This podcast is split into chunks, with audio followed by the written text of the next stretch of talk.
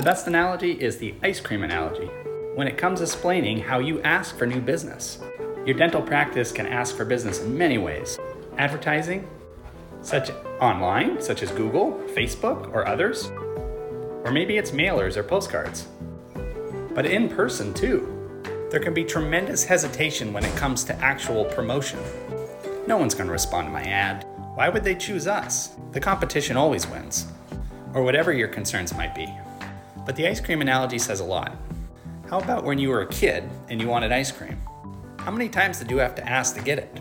Or if it wasn't ice cream, maybe it was something else. But were you really that concerned about what would happen if you asked for it? If you really want new patients, if you really want to build your practice by attaining more patients, you've got to ask. And generally speaking, you have to ask in the volume sufficiently to attain the quantity you're trying to achieve. That's going to be different for every practice. So start asking and get the result you're trying to get.